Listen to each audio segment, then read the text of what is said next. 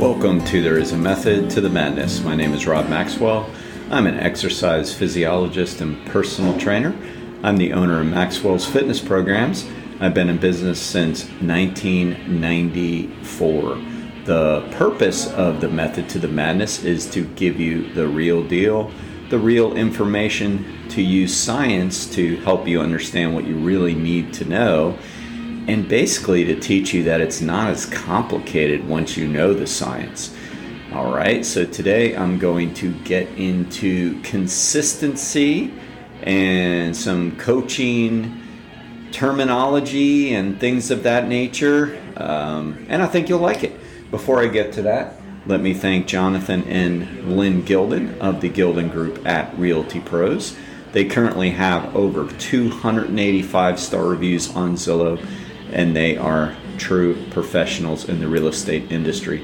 If you need any assistance with real estate, give them a shout out at thegildengroup.com. All right, so let's talk about consistency and how to not major in the minors. All right, so my listeners probably know by now, if you've listened to enough podcasts, and the people that have known me for a long time, and I've got clients that date back well over 20 years, they know that I use psychology a lot. I mean, maybe because I have a degree in psychology from the University of Central Florida, which is, I thought, the field that I was going to go into, and I kind of did.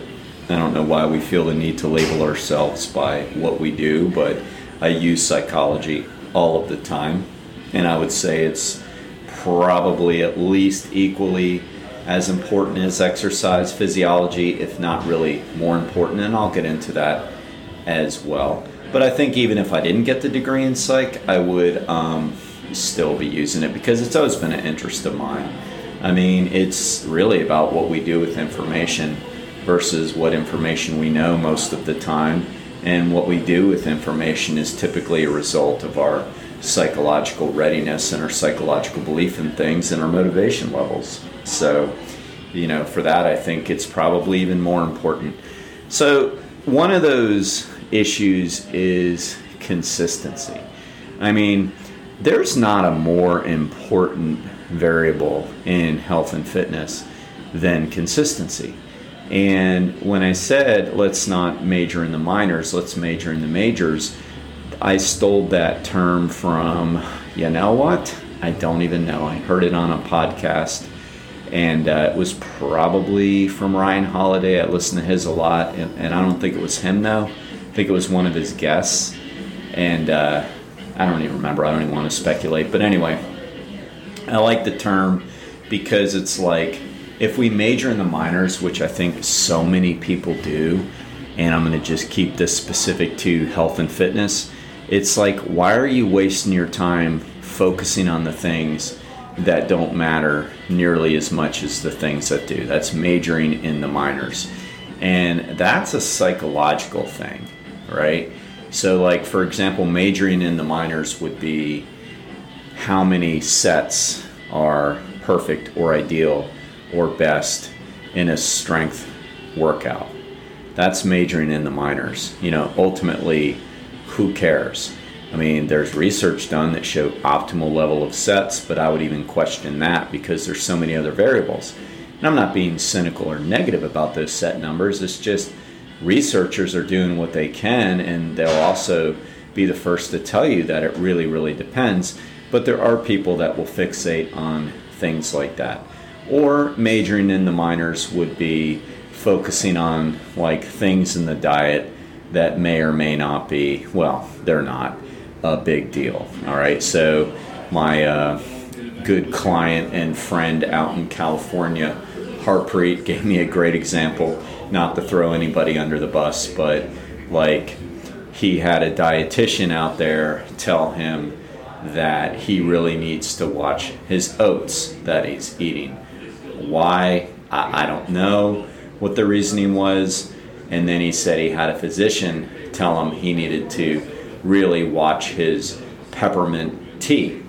And he found it funny because, as he pointed out, he knows a person that's got like a pound of Twizzlers on their desk, and nobody really ventured to ask him about his major sugar consumption, if so be. In other words, that like we're focusing on peppermint and tea and not important diet things, and we're focusing on porridge, as he calls it, oatmeal, you know, versus the fact that he doesn't drink alcohol, which is a great thing and all that. And it's like, that is such an example of like majoring in the minors. It's like, who cares? I mean, you know, and not to go on a rant about some of these other issues, but I am going to get the consistency, don't worry, because it is one of the majors.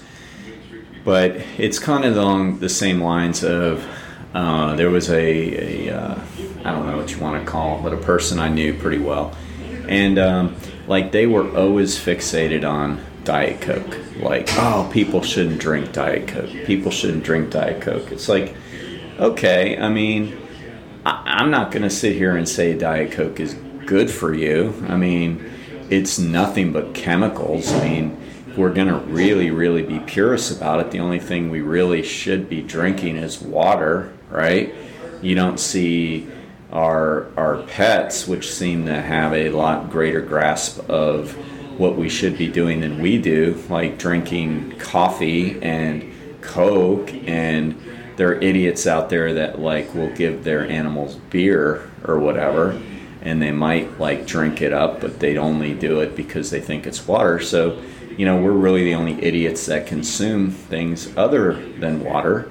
And by the way, I don't really mean that it's a bad thing, because I'm one of those that's like, who cares if you drink Diet Coke here and there, you know?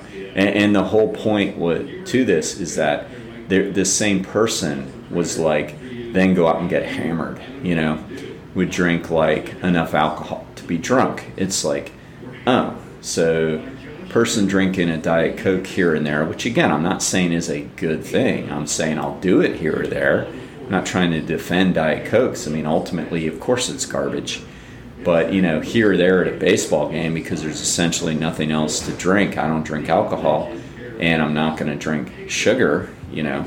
It's like, but it's okay to get hammered. I mean, we're going to see this in all kind of walks of life with people. They're going to major in the minors. They're going to get so fixated on something that ultimately they don't do a lot of, and probably other people don't do a lot of either, but they just want to be a purist and attack something rather than look at like the big picture and what's the most important thing.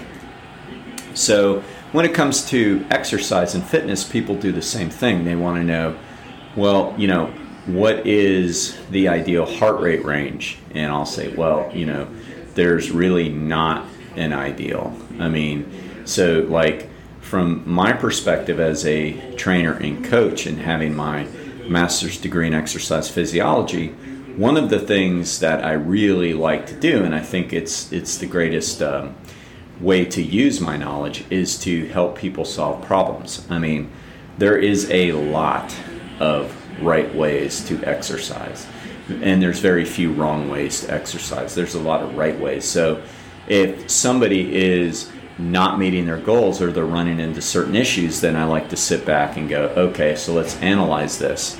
Like, I think to me that's more important than actually like telling people what to do. It's more important to help them solve their problems, you know, kind of like a psychologist isn't going to go, okay, so sit down, I'm going to give you a life script. You know, this is what you're to do. No, they don't do that. They sit down, they hear what's going on, and then they help you try to solve your problems based on your symptoms. And that's how I like to look at it too, because there's a lot of right ways to do things. So there isn't ideal heart rates. There isn't ideal rep ranges. There isn't ideal set numbers. There isn't ideal load numbers. There isn't ideal, hopefully you're hearing all the isn't, and no is. There isn't an ideal frequency of strength training. There isn't an ideal frequency of cardio. There isn't an ideal time to hold a stretch. Like that's majoring in the minors. It's like people who are super fit and into it. When I say that, I don't mean like as an elitist, but people that are usually super fit are super into it. And that's the important part, meaning that their passion, their drive for perfection, although they never will reach it, it's impossible, but their drive is going to keep them asking all of the right questions. So people that are into that will look at you and go, who cares, man? I mean, who cares?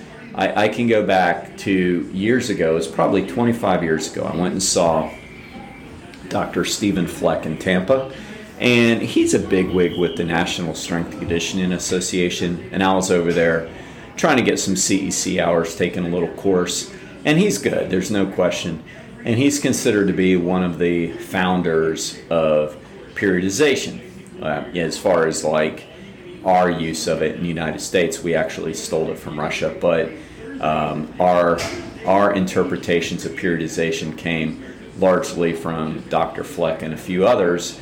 And, it's not like they stole it like it's this covert operation. It's more like, well, this is the information that they developed first and let us, try to replicate it, whatever. But in any event, periodization is a way of coming up with a plan to try to prevent try to prevent overtraining and burnout. And it's basically systematically coming up with different rep ranges and load ranges and frequencies and building up into a peak. So, it's interesting, and there's a lot of different ways to do it.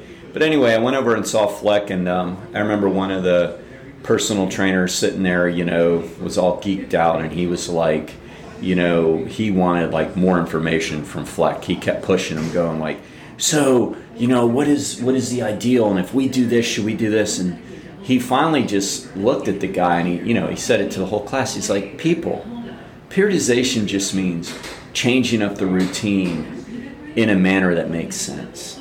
So here's one of the elitists looking at you going, you're trying to major in the minors, man. It's like, who cares? Just switch it up in a way that makes sense. Like, build into it, like use some common sense. That's periodization is just a fancy name.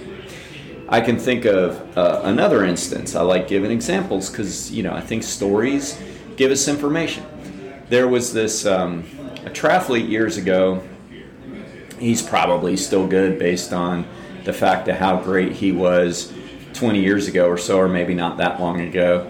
And I'm not going to say his name, but it doesn't matter anyway, but he was a dominant amateur triathlete in the area, in Central Florida area, and actually probably all of Florida.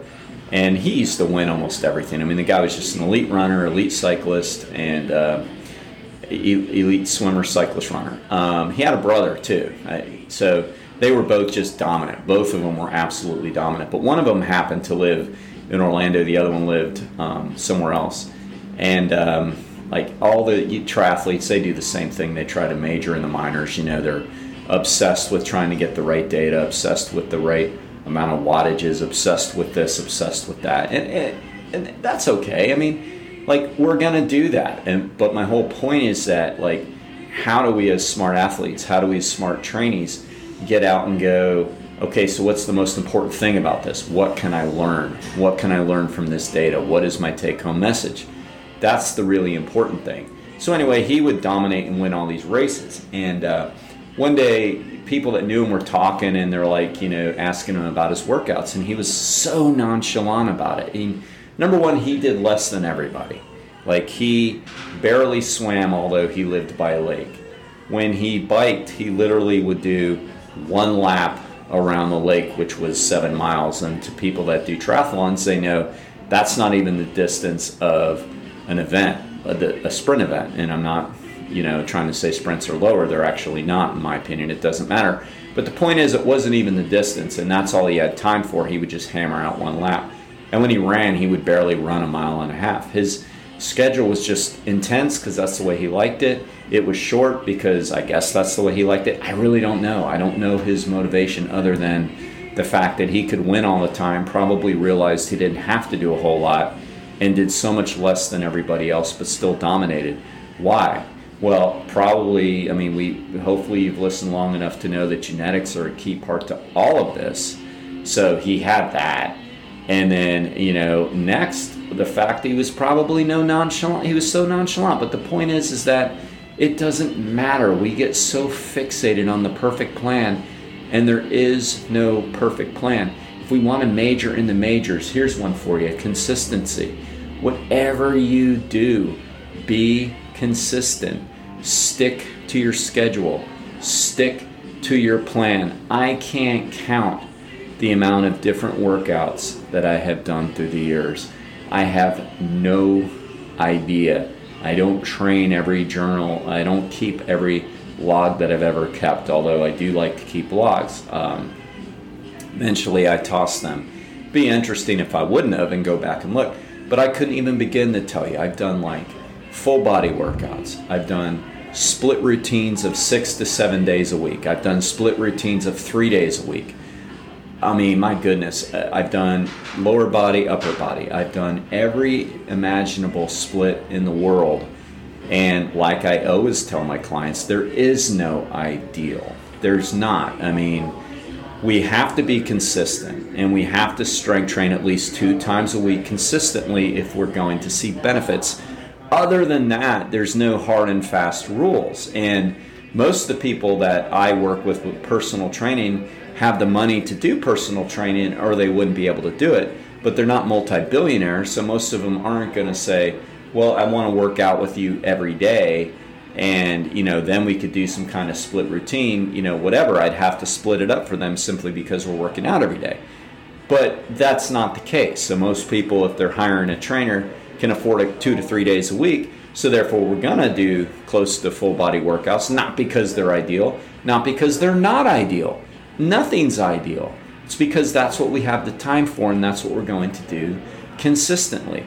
It all comes back to consistency. So when I go back and look at my plans, I don't know, but I can tell you this: I worked out on a regular basis. I didn't take weeks off. When I go on vacation, I don't take like time off from working out, simply because I love to work out. I love to go to different cities and train. You know, I'll give my buddy, my newfound buddy up there in Ellenville, New York, a little shout out, Ben Beekman. You know, he owns a little gym in Ellenville called Beekman's Fitness. Went in there, checked it out, talked to him a little bit, pet his beautiful dog, saw his beautiful daughter, you know, just chatted a little bit, exchanged information, because I like that stuff, man. I like to work out. I like to talk to nice people that work out. So I don't take time off. And cardio-wise, I'm always doing something. I mean, like everybody, you know, we all get a little banged up here or there, so I'll switch from this to that. It's like I'd rather be banged up than the alternative, because, you know, those little silly things are going to heal. It's no big deal. I'm smart enough in my training where I know when to back off and what not to do.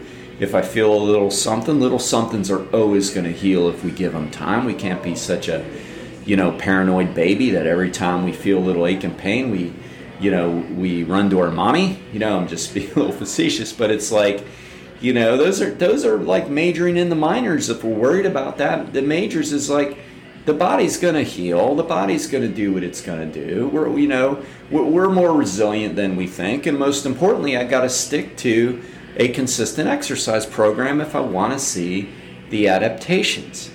I have a filing cabinet that I keep all my clients' information in, of course. You know, when they first come in, and I have clients that go back over 20 years, as I've already said. And whenever I get a new client come in, which isn't very often, by the way, because we're full and we're really just basically tapped out as far as taking people, and we just don't want to get even more burned out than we already are, so we're really not taking anybody. But in any event, when we were, and people would come in, you know, they always want that perfect plan. You know, everybody wants to go to heaven, nobody wants to die, as one of my great clients, Jerry Johnson, has always said. So they just want the perfect plan with the least amount of effort they have to put in. You know, and I'll look at them and I'll be like, that doesn't exist. You know, I got a filing cabinet behind me. Why don't you pull out the thickest file and you tell me what the answer is? And they look at me kind of funny. I'll say, it's consistency. Those people's file is thick because their workout cards get filled up and they get filled up again. regardless what we did when they came. If we did the best we could, me and the client, every time they came in, me being the best as far as like listening to their quote diagnosis and having to make changes if we need to, and them giving the most effort and the most effort by showing up every time, then we're going to have results. And we do see results, period. And that's majoring in the majors, you know. Sit down and figure out your schedule, all right? I get so sick and tired of people telling me that they don't have time to work out and they have all this other time.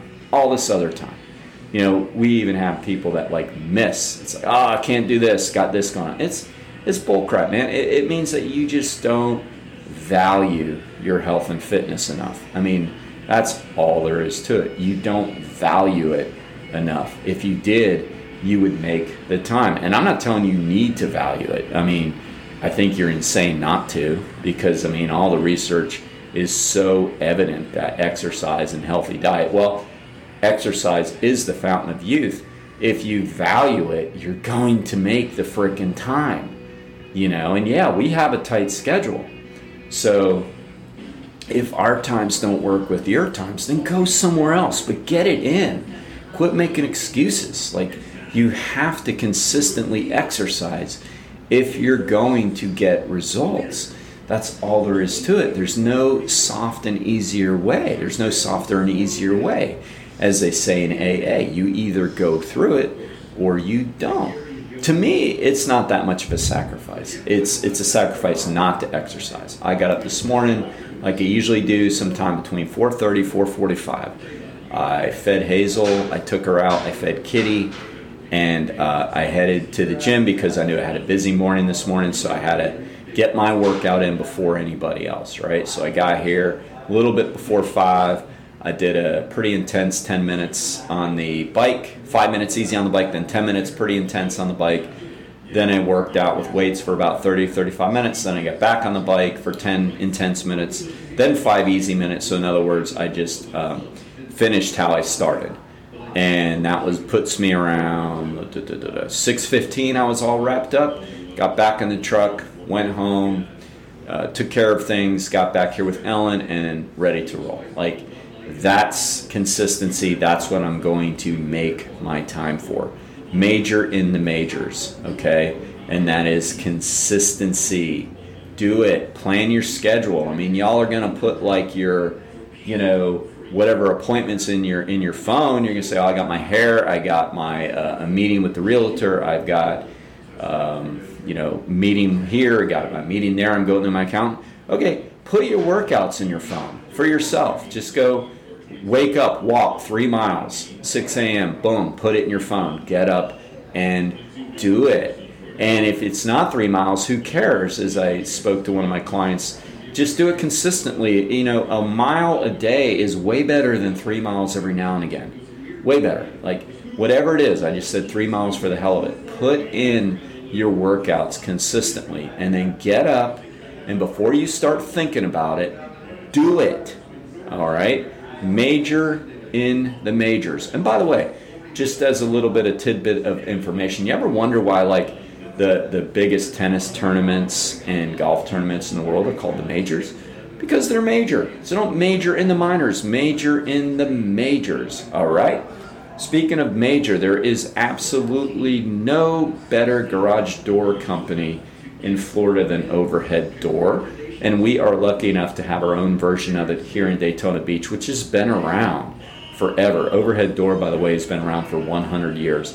Jeff and Zach Cawke are the owners, father and son combination. They do a beautiful job with customer service, making sure you get what you need. He showed me the other day garage doors I'm interested in.